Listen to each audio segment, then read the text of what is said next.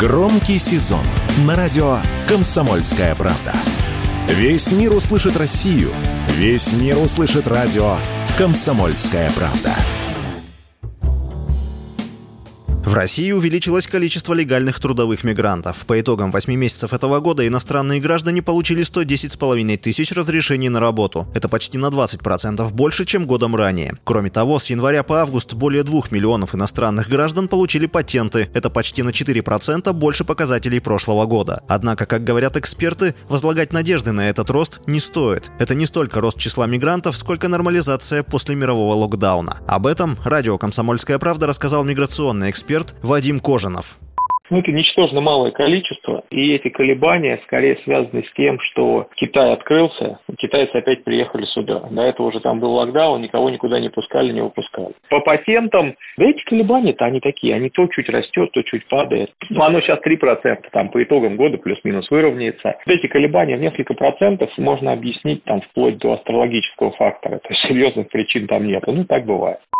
То же время общее количество самих мигрантов на территории России даже немного снизилось. На 1 сентября находящихся в стране иностранцев по разрешению на временное проживание и виду на жительство было порядка 700 тысяч человек. Это на 5,5% меньше, чем годом ранее. Поэтому в России в последнее время наблюдается дефицит дешевой рабочей силы. Эксперты связывают это с ростом курса валют. Об этом радио «Комсомольская правда» рассказала независимый HR-эксперт, клинический психолог Зулия Лойкова. Все-таки мигранты, они привязаны больше к долларам. Он тоже повлиял на то, что часть мигрантов уехала из России, часть просто перетекла в другие какие-то отрасли, где больше платят. Поэтому у нас нехватка существует, в том числе в сельхозке, где мы привыкли пользоваться мигрантской рабочей силой. У меня есть такая вот даже информация, что 20 гектаров, да, вот клубнику надо было собрать, было некому, местные не шли, не выстраивались в очереди на сбор урожая, и в итоге просто пропал весь урожай. Еще одна причина снижения количества мигрантов, в том числе и официально зарегистрированных, уменьшение квоты на них. Если несколько лет назад эта квота составляла сотни тысяч, то сегодня немного больше 10 тысяч человек. И эту ситуацию нужно срочно менять, уверен Вадим Кожанов.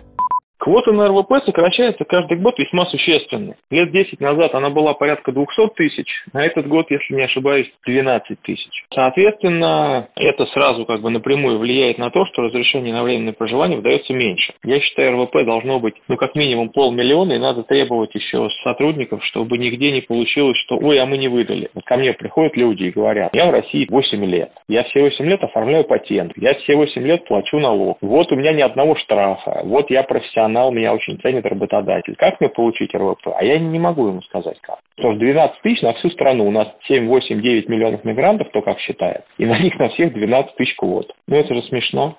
За первый квартал этого года в Россию въехали около полутора миллионов трудовых мигрантов. Это в полтора раза больше, чем годом ранее. Основной приток иностранцев произошел за счет приезжих из Узбекистана, Таджикистана, Киргизии, Армении и Казахстана. Василий Воронин, Радио «Комсомольская правда».